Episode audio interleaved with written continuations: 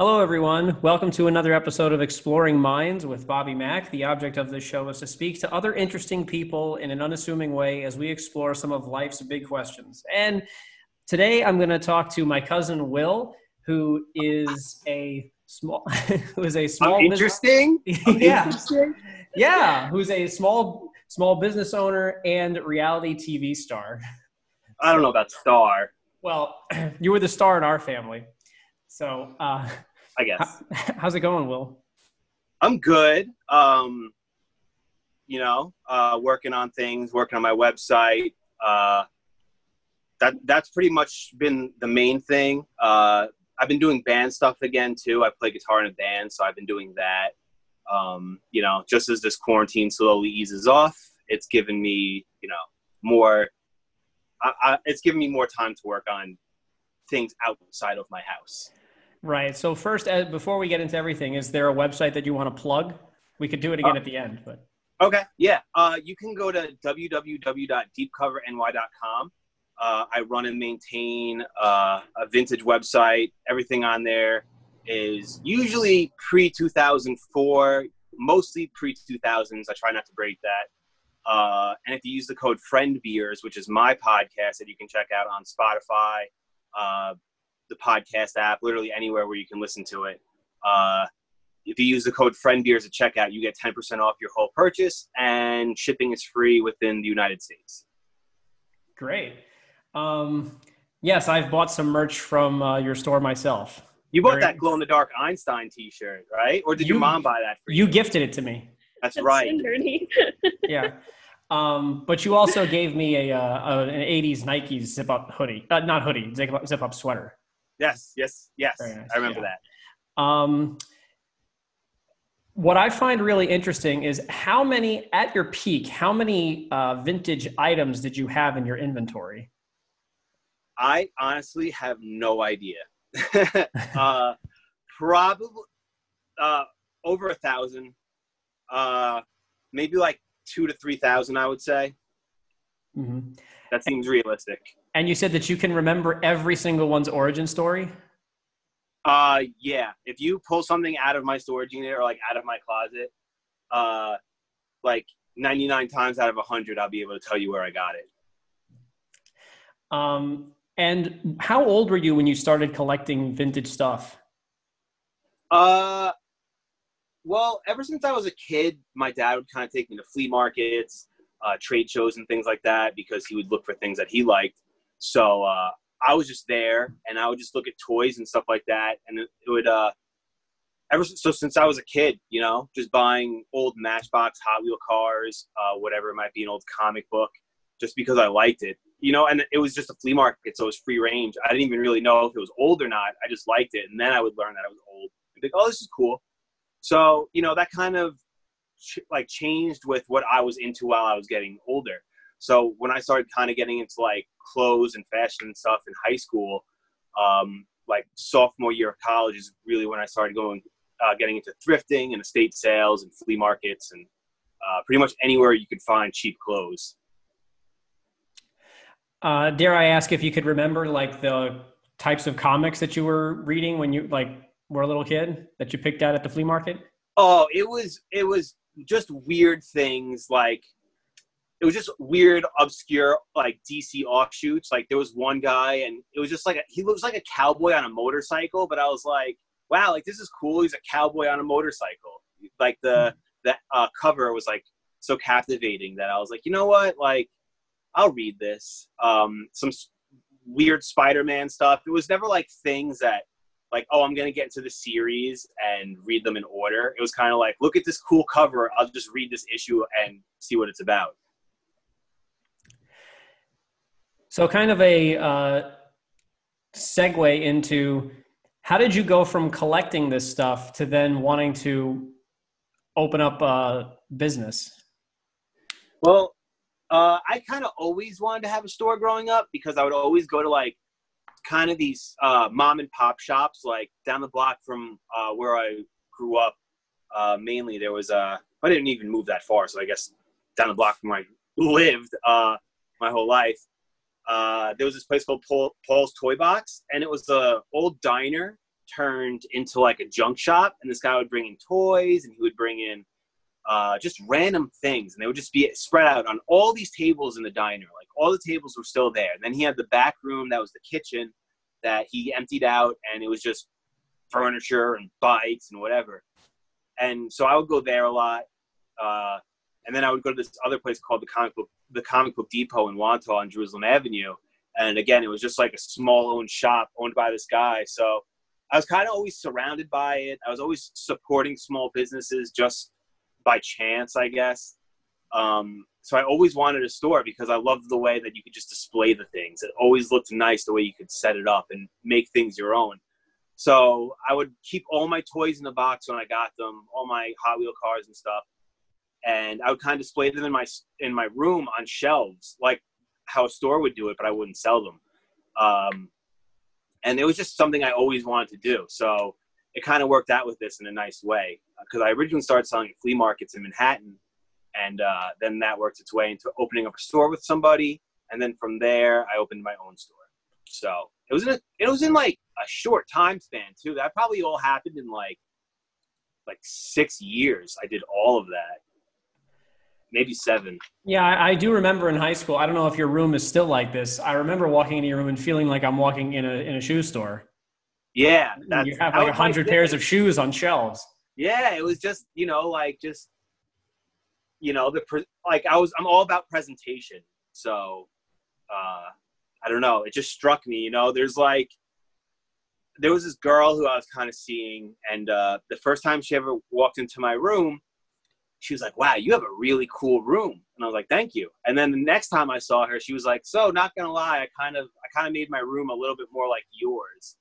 And I was, I was, she's like, you're a very copyable person. And I don't know, I know other people who have done this too. Um, so I guess it's just, I've just been displaying things for so long that I've kind of just been good at it. And, you know, people see that and they're like, wow, that looks nice. I wonder if I could do that. now, what is it about uh, the specific era that you're focused on, like pre 2000s, 80s, 90s? Is there something, what's special about that?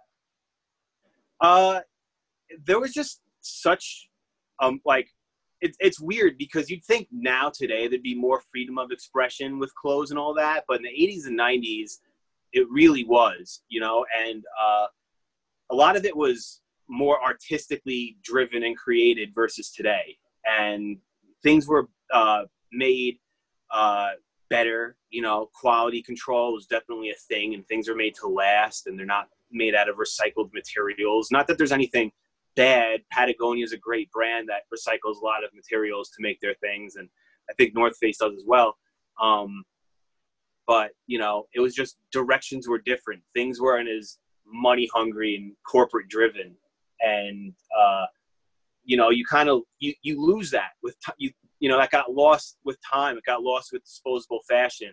You know, you go and buy a pair of jeans and they rip in two weeks, but I can find a pair of Levi's at the thrift store that were made in the mid 80s and they'll last you 20 more years you know? So just overall everything's better. Um, and there was just you know people took pride in what they were making. They took pride in what they were creating.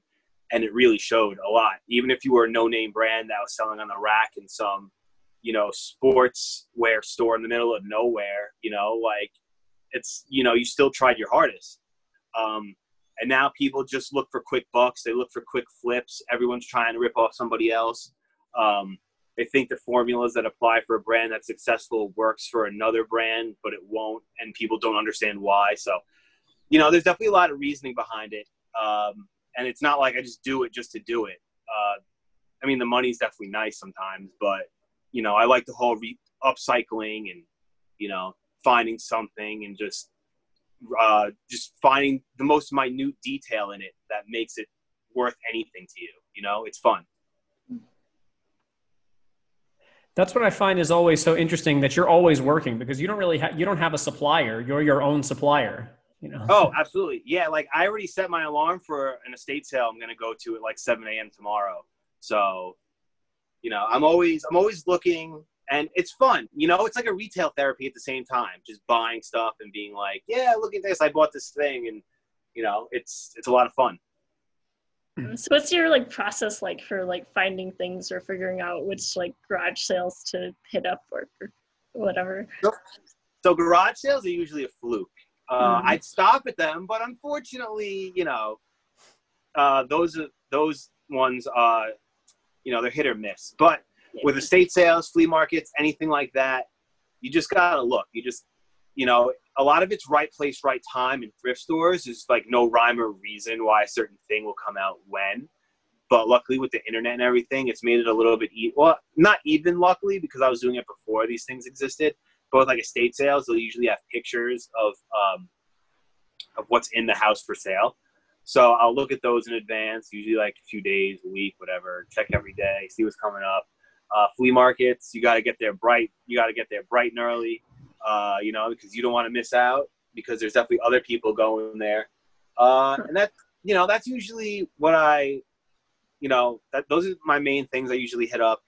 And uh, you can usually tell based off tags where things like how old something is based off where it was made or if a concert t-shirt has a year on it or um, some shirts will have like an artist signature with a year on it a lot of stuff then just people just happen to put copyright dates on them uh, which is Mhm. something that doesn't happen too frequently today uh, so think like today's fashion like and there's no longevity to it because you can just keep doing the same thing over and over again people aren't really you know, it's not limited supply like that, unless there's some brands that are. But uh, you know, then it was like, yeah, this shirt came out in 1988, and like that's it. They they might have retroed it once or twice, but like as far as it, like that's all they made. Hmm. Uh, so that's some ways to tell. Uh, materials, there's things tri blend, which is rayon, cotton, and polyester blends that were more 70s, early 80s, and then they switched more to half cotton, half polyester uh, which are like 50-50 t-shirts. A lot of ringers, like that have red collars and like a white shirt or like a blue collar. Like those are usually uh, half cotton, half polyester. And then everything's like 100% cotton today. Everything. Um, you have like a favorite like hidden gem kind of story of like something that you just like randomly found that was like super valuable or rare or cool or something at some random Uh, honestly, probably one of my best finds was like right when thrift store thrift store sta- uh, started opening after the quarantine. I went to a thrift store in the Bronx, uh, unique in the Bronx. This was the first time I was ever there too. It's been there for a while. My first time ever going. A rack rolls out. I look on it and I find this Snoop Dogg sweatshirt for his album Doggystyle, which I believe came out in 1992. Could be wrong, but um, I found this sweatshirt. I posted on my Instagram and someone DMs me. They're like, "I'll give you one thousand one hundred dollars for that right away." And I was like, wow "Done, done." It was five dollars. It was five dollars ninety nine cents, and I got it for half off for two dollars and ninety nine cents. that's awesome Yeah. So wow I just knew what it was when I found it. I was broke a sweat, and Huh. uh, yeah, that was that was fun. And then I saw someone who I know who does the same thing as me, sort of, not as extreme as I do it. Uh, I saw him there like ten minutes after I found it, and when he was like, "Oh, what do you got?" I was like, "Dude, you don't even want to know." But I showed it to him. and he knew what it was. was he jealous Yeah, he was like, "Oh man, you could probably get six. and I was like, "Nah, I could probably get at least eight. And then someone offered me eleven, and I was like, "Take it, done." Just a stupid sweatshirt. I don't even need it. wow. Huh. how Um, so, because I was going to ask, how do you know how to price certain items? Yeah. Is that something that you just kind of figure out with time? Yeah. Uh, what's interesting though is a lot of things will decrease in value because people lose interest in it, but a lot of things will increase in value because either a movie comes out again, or a, a celebrity wears a T-shirt or something. You know, like if LeBron James goes out and wears a vintage T-shirt tomorrow, that T-shirt's going to increase by probably a hundred dollars, uh, easily. Uh, Travis Scott, the rapper, he wears a shirt. You know, tomorrow that's just to be worth like two hundred more dollars. Uh, another example is there's a Ben and Jerry's Nike uh, shoe that just came out, like a collaboration. Uh, it's a Nike SB, and it's the Ben and Jerry's one. There's Ben and Jerry's T-shirts that were literally worth ten to twenty dollars, and now those T-shirts are about one hundred and seventy-five dollars because these shoes came out. So there's interesting spikes in like that, like that too. Um, and sometimes you can find like little holes in the market where things don't sell for what you'd think they would. Like for instance, I took wrestling T-shirts, like vintage WWF T-shirts, um, mainly pre 2002, and I was buying them for fifteen dollars on eBay and was just flipping them for fifty because I was like, "This is amazing! Like this is great." But now every Stone Cold shirt on eBay is at least fifty dollars. Um, so I kind of I kind of messed it up, but uh, you know it worked in the long run. But um, sometimes you just gotta look stuff up. Mainly, I know. You know, it's very rare that I don't know. Um, but usually I just know. I was just I was able to pick things out, you know, real easily. My problem is when I started, I was mainly looking for my size and I wasn't buying things that wouldn't fit me that were worth money just because I was like, eh, I'm shopping for me. Um, but then, you know, you, you learn from your mistakes and, you know, now it's very hard to slip up. Very hard. Mm-hmm. Now, speaking of celebrities increasing the value of things, you've had quite a few celebrities come into your store, right? Yeah, I definitely had a bunch. Um, it's funny because you know they're shopping in your store, and my friend would call it accidentally flexing because when a celebrity would come in, I would I would just be like, "Oh, where are you from? What's your name?" And he would be like, "Oh, you're accidentally like one upping that person by doing that." When meanwhile, I'm just trying to be friendly and nice, and you know, um, I don't want it to be about like you as a celebrity as much as you shopping as a person in my store. So I would always try and treat them normally. I uh, I have to to ask you to tell the story about Aziz Ansari. So Aziz Ansari, he he actually he walked by, and uh, I had a friend who was just at the shop, and he walked by and he look he was like looking in the store, like through the glass, and it was him and two friends. One was his brother Aniz, and uh, his brother's a big wrestling fan. Uh, so I was like, yo, is that Aziz Ansari? So I text my friend who just left. I was like, yo, I think Aziz was just like just outside my store.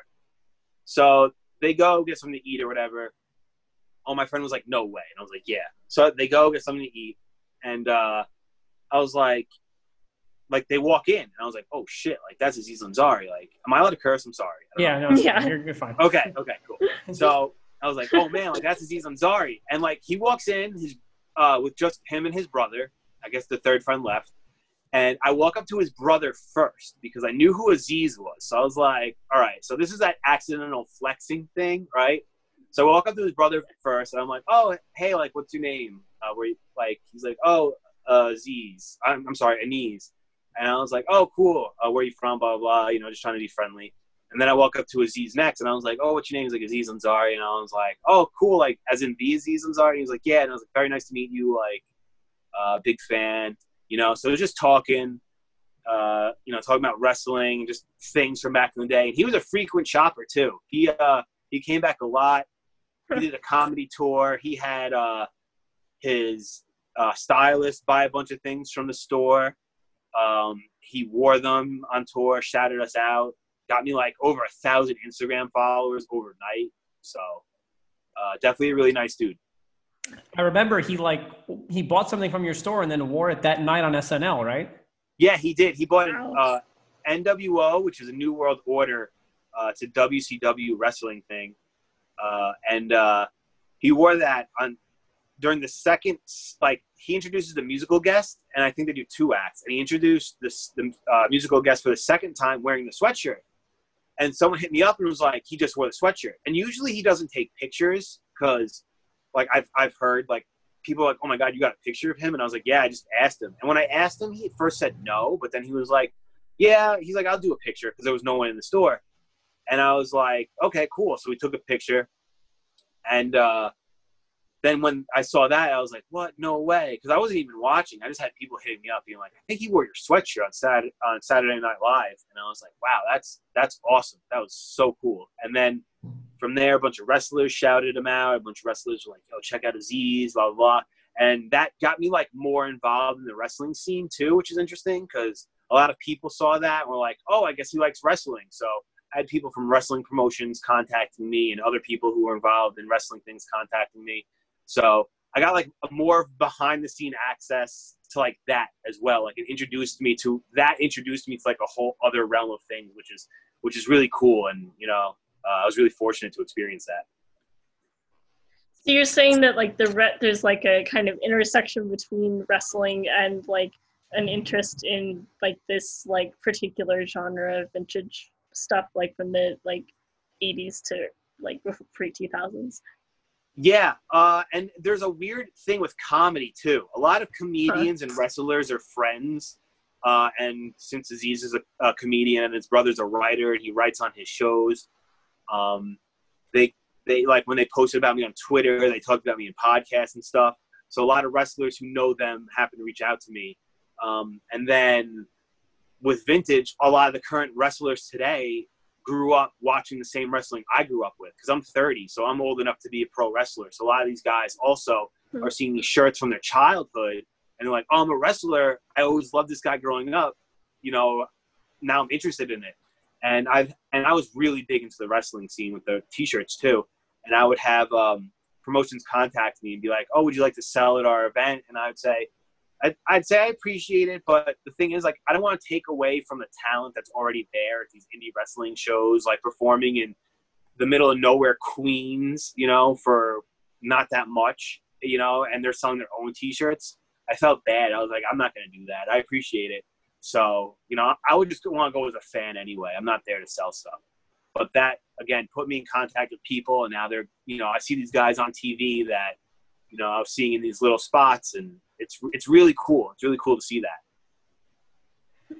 Uh, so, on the note of getting contacted by people, you got contacted by MTV. Yeah, I got contacted by MTV. Oof, this was now like three years ago. So yeah, like probably 20, 2017, summer 2017. I think I got contacted by them. Uh, I, I believe. I think. I think so. I don't know. I have the email somewhere still. But yeah, uh, I was interviewed by Complex Magazine. It was called like 90s fashion according 90s fashion and style according to an expert or something like that. Uh, it was a it was a great interview. It was really cool. And I guess some casting director read it. Uh, they sent me a Facebook message and an email. They're like, "We want to know if you'd like to be on this TV show. Uh, here's all our contact info. You know, we look from hearing we look forward to hearing from you soon." And I was like, I was like, this is kind of weird. Like, I was like, I don't even, I don't trust this. You want me to be on a TV show, like just some random guy? Okay. But then I looked up his name. Um, I looked up the company that was there, and it all seemed legit. So I was like, all right. I mean, I guess I'll respond. So respond to the email. He's like, great. We'll call you tomorrow. So then this lady called me the next day. Super nice. Uh, she's like, this is gonna be like a 10 minute phone call. We were on the phone for like 45 minutes, and she was just like, I just want you on the show. She's like, whatever it is. She's like, I just want you on it. I was like, okay. Uh, and so then what happened? Then what? How soon was it before you went to California? I didn't go to California for like till like four months later. I want to say three or four months later. Um, it was a lot of back and forth of just talking and filling out forms and like I, I had to do this thing where I was recording myself talking in front of a camera, and they would ask me questions, and I had to answer them all like full sentence and like enthusiastically and everything, and be like, "My name's Will," blah blah blah. You know, typical MTV tryout thing, and uh, it was fun. You know, it was it was definitely interesting. Um, I didn't know what I was getting myself into, but uh, it was definitely it was definitely a fun and rewarding experience. But I was waiting a while for a phone call from this guy Alan, who uh, I'm still friendly with. He was another casting director. He worked more directly with the talent versus the people who find who like find the talent. So he's the one who keeps you updated as far as like what phase, what step we're on. Um, and I remember I was walking into the gym. I was going to Retro Fitness in East Meadow, which is now closed because the gym was horrible. And I remember walking. I remember walking in, getting a phone call as I'm walking in and it was my it was it was Alan. He was just like, "Hey, Will, just want to let you know you're on. We're flying to California in like two weeks." And I was just like, and then I was like, I walked into the gym. I was like, "Oh my god!" I was like, "What?" Like I was so taken back from it. Like, so I still didn't know what the show was about. That's what I was going to ask had- next. Yeah, I was like, wait, did you mention what the? Yeah. Like, did you know whether or not you were going to be in like I don't know some weird porno or something? no, so as as far as they said, they compared it to a reality show, um, similar to like Big Brother or The Real World. And I don't watch much TV, let alone reality TV. So that's kind of what I mean by like I don't know what I was getting myself into because I was I walked into this house clueless, no clue, like none. Huh. But yeah, And so, well, the first time I go to California, they fly me out. Everything's free, transportation's free, everything's awesome. They're like, there's a, it's gonna take you three days. You gotta take this like 500 true, true or false Scantron test. That was just like, uh, and it kept asking the same questions, but like in different order and like different ways. It was like, have you ever burnt anything to the ground? Would you ever burn anything to the ground? Have you ever considered burning anything to the ground? If someone paid you, would you burn something to the ground?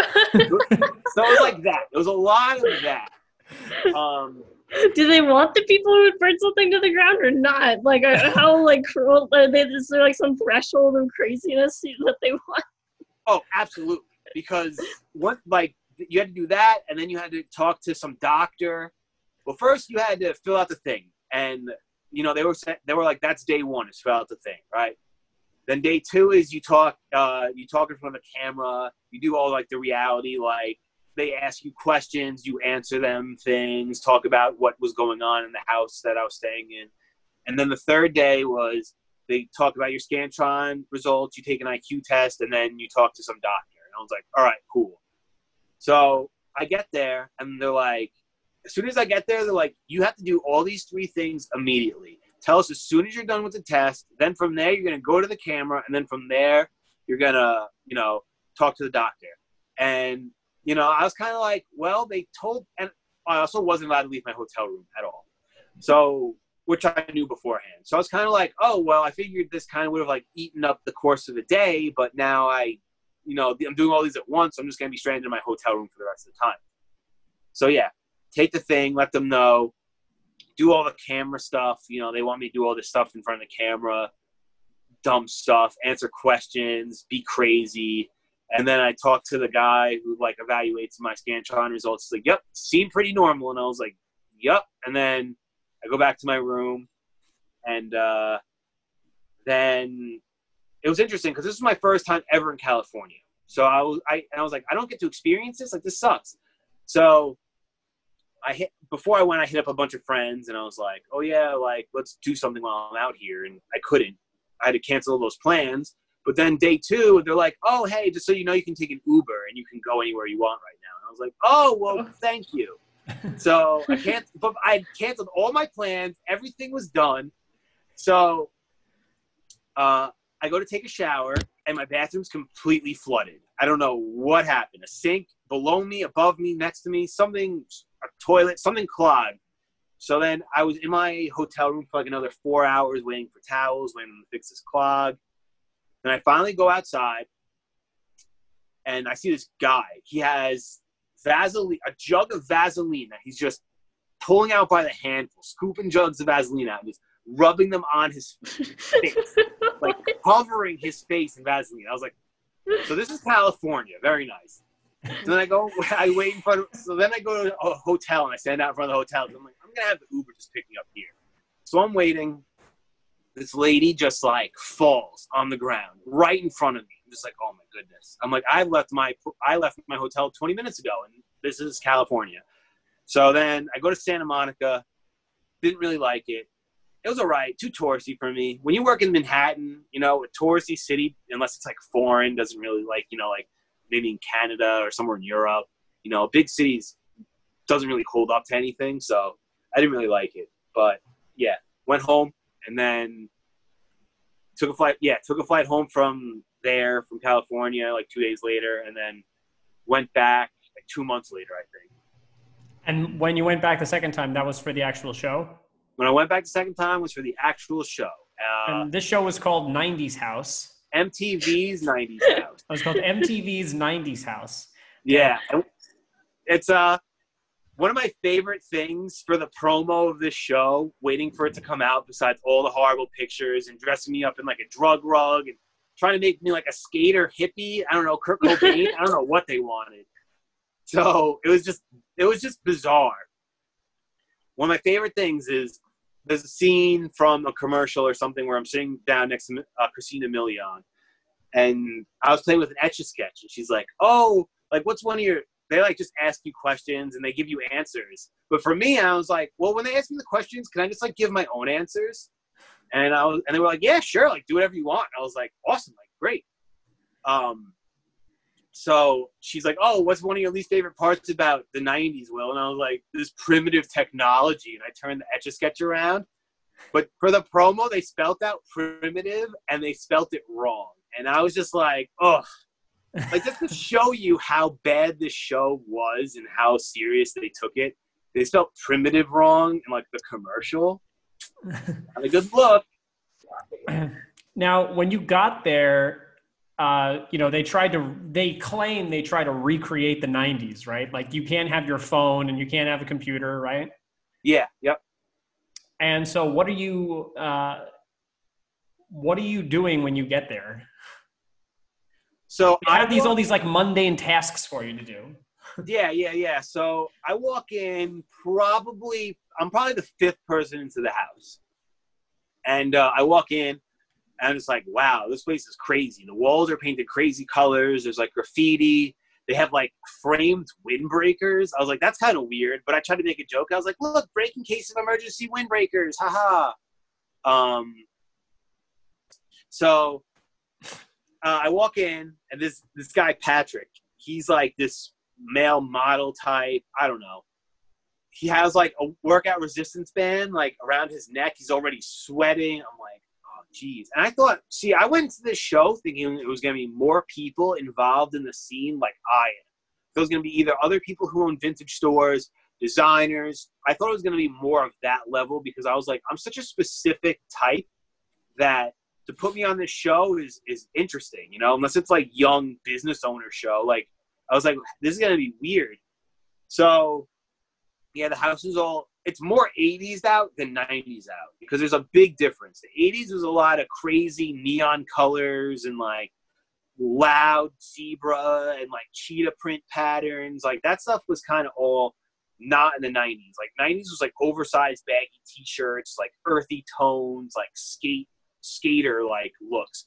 You know, was um big was a big thing in the 90s. So this house was more 80s. It definitely should have been MTV's 80s house uh, because it would have made more sense. Yeah, I did So- notice that. Yeah, so it was, it was stupid. The fashion was 80s, everything. Acid wash jeans, like that's not very 90s. Early 90s, but you know, like early home improvement, they might have worn acid wash. Well, like you're saying, I like most of the other people on this show when I was watching it don't seem like they're capable of being business owners. They were all insane. Absolutely. Yeah, so like what because- are the other people like or like how are they picked? So, um, I was the only person on this show that didn't have an actor or a man who wasn't an actor or had a manager. Like, I didn't have anybody representing me. I didn't have to pay anybody for representing me. All these people in the house had managers who essentially fill out resumes for them to apply for these shows that you can do through like apps and stuff like that. So, uh, it was there's some like acting app. I don't know what it is, but you can just submit your resumes to whatever they're looking for, and then that's how all these other people got on the show. Um, one girl, this girl Lexus, uh, I forget where she was from, but she uh, she was from like this. She was supposed to be on like this Bachelor type show. Like she was supposed to be one of the girls that was going to be on like the Bachelor. Not that, but something similar. Uh, another girl, Travana, uh, was supposed to be on Bad Girls Club. Um, Wow. yeah, so some of them were just like kind of reality leftovers that didn't make the cut from a previous show. And there was actually there was twelve people on my show, which is a lot, especially to live in a house. Like the like the girls had to share beds, the guys had bunk beds. I ended up sleeping on the couch in the living room because they snored way too loud. Um, but each each person was like so different, and they took these personality tests because they knew who wouldn't get along and who would get along. And they ask you a lot of questions like, "Oh, what's a pet peeve of yours?" So if I had a pet peeve, like I have a like one thing that I was like, "Oh, I don't like it when people talk about signs, right? Like, oh, I'm a Sagittarius." You know, like to me that's BS. I don't care about any of that. So one of the people, their first thing when they walked in was like, "Oh, like what's your sign?" I was just like, "Oh, goodness!" like right away. I was like, Hmm. I was like, they know. I was like, they, they know, they know, and they're doing this to me on purpose because they're sick. Um, And I, what I also noticed, one of the first things they do is, you know, you have your phones with you when you enter the house, but it's like you have to give them up. Like one of the first things they say is like, "Here's the bucket." Everybody has to put their phones in the bucket, and like the bizarre overreaction, like the religious hysteria of everybody, like So, you like know, they all know it's going to happen, right? like sobbing and like going nuts when they have to give up their phones. Like I, I- th- that's why you got um, not as much screen time as the others because of how like not I didn't care. insane you are. not hysterical. Yeah, uh, yeah, um, yeah. One one guy, this, this guy Mark, who kept coming to the store after the show uh, ended, Hmm. kind of really annoying actually. Nice guy, but like just too like bubbly and too like. And it's funny because he was like a reality buff. He like watches reality TV shows, had a website dedicated to them where he would submit blogs and stuff. And he came in on one of those hoverboards with Snapchat sunglasses. He had on like this Pokemon Go watch. He had a selfie stick. Like they're like, you're the techie one because he worked at Apple. So they were like, come in with everything. And what's interesting is that you're not allowed to have your phone on any reality show. None. if you're on a reality show, like you're not allowed to have a phone. So the fact that they made this even a point was just like a reach. Like they were like, "Oh, '90s, no phone." One of my favorite things was uh what Maxim said about the show. Maxim said, "Oh, look at these poor people living in a house with internet, air conditioning, and refrigeration. We can't wait to hate them all." Like, like oh, you lose your phone, your iPod, and your laptop. Like, who can you know? Like, ooh, wow, such sacrifices. You know. Um, And they So try to get you to they try to get you to start crap with each other too. Like absolutely. like yell Yeah. at each other.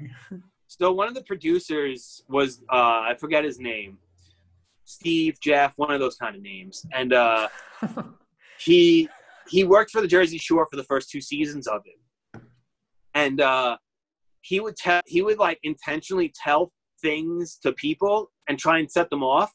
Uh, he'd be like, like to a girl, he'd be like, "Oh, that guy, that guy called you a bitch," even though he, if he didn't, and then the cameras would follow her over because they knew she was a confrontational person and would approach him, and they knew he'd be a defensive person because we took these personality tests.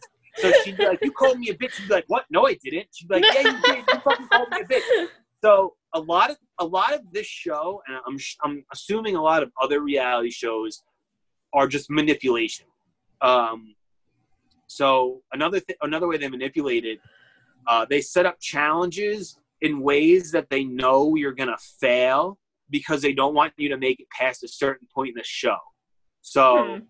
like the first challenge, they knew that you know this girl would lose because you had to work in teams and she didn't get along with working with others. She's like very independent, and they put her in a group that she would purposely clash clash with someone else in the group, and there'd be all this internal struggles, and they would never finish, and that's exactly what happened. Um, and when I got eliminated for the second challenge, they know that I'm not a dancer. I don't like to dance. Everybody else, like in the show, was a dancer. They knew that, and then that's why I got eliminated in the second challenge because they knew that I wouldn't succeed at it, and that's why they put it second. Hmm. So what is Interesting. go so ahead. they like you think they had like intentional kind of challenges for like who they wanted to eliminate, basically. hundred percent. Because for my challenge, we had to recreate a music video for an NSYNC song, um, and That's wonderful. and it was absolutely horrible. I do not like NSYNC. I would watch but I, that. But I did it because it was a competitive show and I wanted the prize. So I, I you know, I did it. I, you know, I sacrificed all my dignity, any pride, gone. T- take that. You can have it, show. Um, what was the prize? uh, ninety thousand dollars. Oh yeah, okay. Uh, a night uh, a Mazda Miata, like a '90s Mazda Miata, and uh, two tickets for this like I love the '90s cruise ship thing that was happening. So you know, Okay. it was pretty decent. I was, you know, I wasn't mad at it. Yeah. Um, so I tried. Uh, I worked my ass off, honestly, to try and dance and get all the words down and get the whole routine down. Um, but m- like three out of the six guys on the show were like male strippers, so they could dance because that comes with the territory. Uh, another kid, uh, another guy, Mark, uh, teaches acting and teaches dancing and singing, so he could dance. Um, and then the other person just could dance, so they knew I couldn't dance. And then we got three three good takes, right? Like three takes, even though they were probably all they were recording the entire time, so they were probably all takes. They're like, you get three hard takes where you're just like, this is it. On the third take was the only time I messed up, and I kept my arms up when I wasn't supposed to. And then I was like, oh man, I messed up. What am I gonna do? And they're like, oh, that's cool. Don't worry about it. Blah blah blah. So of course, when they're showing us uh, there was like a scene in the show where they show you like what you just taped because the first challenge we had to recreate uh, a 90s sitcom intro based off whatever category they gave us and mine was family uh, then there was like diner and school and i think that was it and then for this it was guys got NSYNC had to create a music video. Girls got spice girls had to create a music video. So when we sit down and watch the final product they always show us to get reactions. They show us like ours and it's really good. It's like man that looks good. Like they made they used one of the good takes but when they air it they aired the bad uh-huh. take where i messed up. Shitty. yeah. So it's a lot of. yeah it's a lot of a lot of manipulation. And then Huh. uh, and i didn't think i was getting eliminated for it because they showed me a good take you know? They Right. showed us something good. So i was like oh man like i'm good. I'm golden. I'm staying. Like i was like these guys messed up. I'm i'm good. And then Yeah. they, what was called the bounce pad, which is like the pad where um, you uh, like you find out if you're bouncing or ch- it was like chilling or bouncing or something. I don't even remember where it was.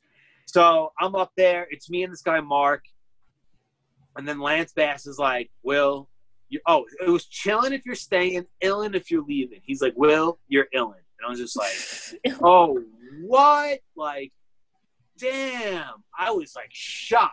And it's funny because they show a reaction of me on television that I knew was my reaction, kno- knowing like post elimination. Like they had my reaction, my face, like after I'd found out I was I'd gotten eliminated because I can tell in the way I'm looking, like I can tell that I'm devastated and that I wasn't actually like that wasn't before I found out getting eliminated because I thought I was staying.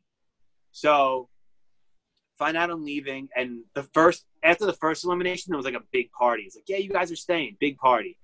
So second elimination, I was like, man, I get to I missed a party, blah blah blah. Um, so I walk back into the house. My clothes that I wore there is like spread out, like on a bed. Like my body had just left it, like it was a ghost. It just left, and my clothes was all spread out. And I'm like, wow, that's really morbid. Put on all my clothes, grab all my stuff. I actually had a prop that I wanted to take from the show, which is a card that I actually still have. Um, it's packed up right now, though. But I hid it behind something because I was like, if I'm coming back to the show, I want this. It was just like a little stupid prop card from the show that's like explains the challenge. Something stupid.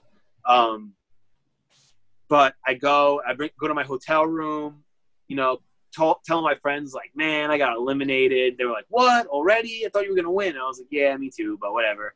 I'm on my way out though, I got my phone. They like they have this dramatic clip of like you turning your phone back on, like "Welcome to the 2000s," Ugh. and it was just. And I saw a chocolate fountain that they had for the party, like for when I got eliminated. And I was kind of upset. I was like, man, like I want that chocolate fountain. but I did get called in and out. I did get called in and out, which was okay. It was, all right. Um, and so after that, uh, have you gotten any calls back for any future shows? No, I have not. Um, Would you? but one of the what, what was that? Like, would you do it? I would do it. Uh, I would do it, but I'd have to know more about like like getting paid and like everything because they really pay you like crap, and uh, it's a lot of work. You're being filmed for like 16 hours a day, Hmm. mic'd for 12, and uh, like yeah, you get lunch, you get breakfast, which they film. You get a lunch break, you get dinner, which they film, and then uh, it, so and it takes three days to make an episode. And the first day is finding out the challenge. Second day is doing the challenge, and the third day is reaction.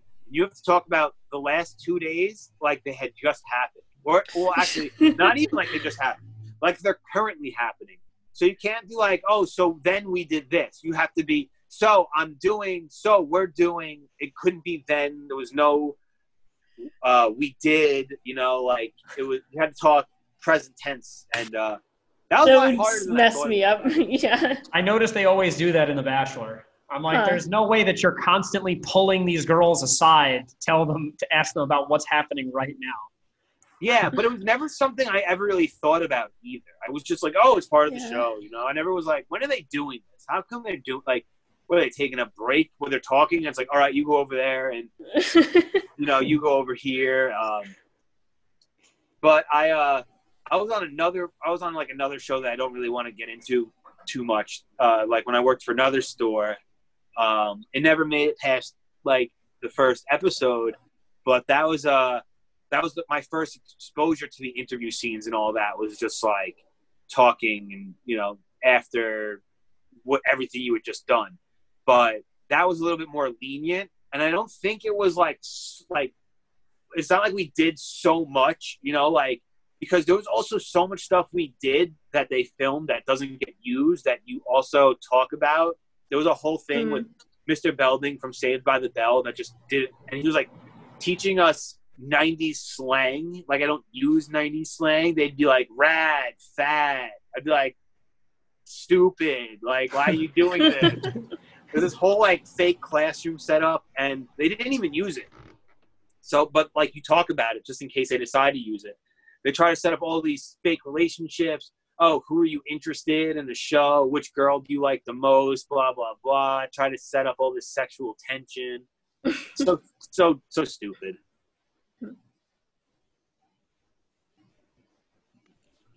Um, so now your store uh, is fully online. Do you prefer that, or do you like having the physical store? I know it was a lot for you to upkeep and everything. Oh, it was, it was a lot of work. Uh, I like having an online store because there's there's like sort of like with a store with a physical store for me i was always looking at ways to update it things to change it ways to make it better. With a website you know you kind of hit a point where you can't really do that as much. There's not as much that you have like work you can do at least at my to my knowledge of like what i'm capable of doing. I'm sure if i was a computer programmer or something i'd be able to do that a little bit better or someone who knew a little bit more about graphic design um, but with like a store you know the, just a lot, just way more, just way more to maintain everything. You know, like uh, I miss the personable interactions though, and I miss the people that uh, like I met. You know, I don't see them nearly as much. I talk to them on Instagram and things occasionally on Twitter, but you know, I don't, the commute was really getting to me too because it's either you you drive in traffic or you sit on a terrible uh, railroad. Um, that's longer than the drive you know? So it's like you can drive there get there in an hour but sit in traffic or you can take the train that's uncomfortable and, and expensive and it takes an hour and a half you know? It was like what's the lesser of two what the lesser of two evils in my world was to drive. Um, and the commute was absolutely horrible um, now i don't have to deal with that you know i have more time to concentrate on like the website as far as uploading product shipping and it's just it's just so much better. I just like it so much more. And it actually I feel like it brings to light things that in my store didn't really get brought to light. Like things stand out a little bit better. You know, you look at it, you're looking at each product individually versus swiping through things on hangers where it's really quick to be like, oh, what was that? Who cares? Oh, what was that? What was that? What was, you know, like it's, you know, when you look on the website, it's all right in front of you. It's being fed to you differently. So I think that is greater too. It's just a better platform for um, the, my my inventory.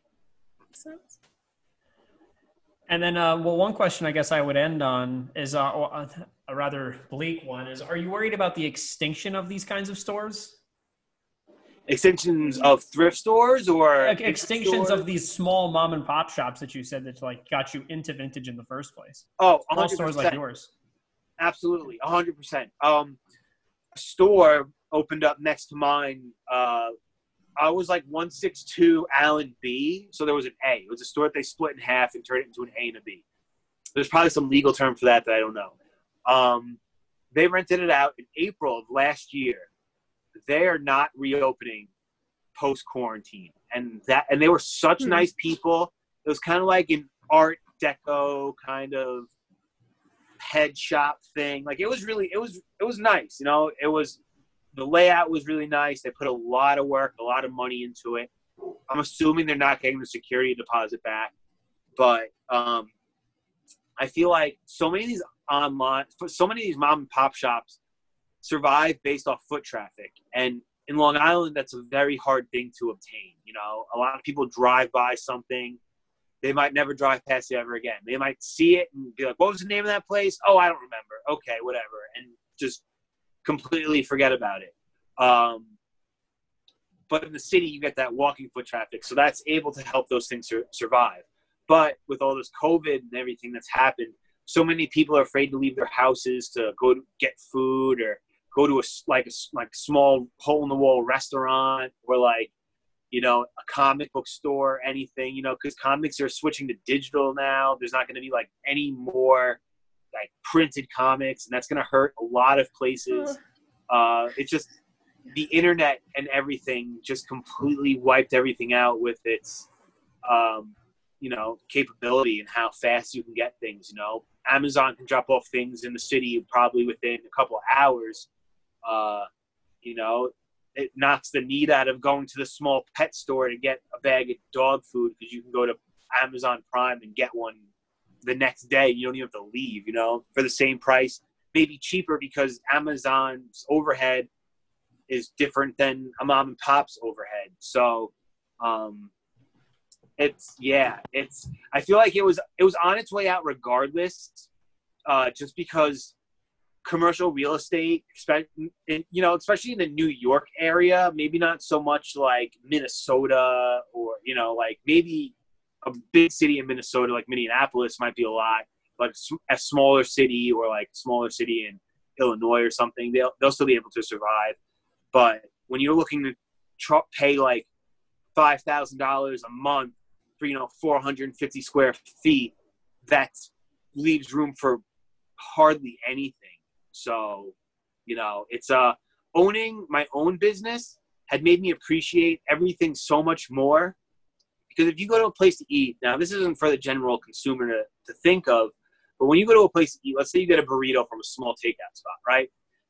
And it's ten dollars. You have to think about how much that ten dollars for that burrito is stretched over the course of paying the lights, paying employees, paying for the produce, paying for the meat, paying for any little ounce of the napkins, the forks, the spoons, the little containers for hot sauce or the salsa that comes with the chips that are usually free.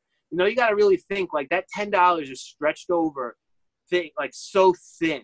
So, you know, it really makes me appreciate anything like that because I know how much unseen work and how much unseen love and, you know, how much sacrifice it takes to create that that hmm. you know I, I just appreciate everything like that to a whole different level now.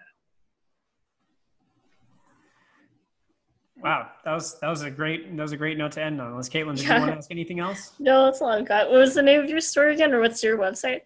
You can check out deepcoverny.com. Uh, for free shipping within the United States. If you use the code Friend Beers, which is my podcast, uh, you'll get ten percent off your whole order. Um, you can check that out on Spotify, the podcast app, um, Friend Beers on Instagram. I think Friend Beers one is the Twitter.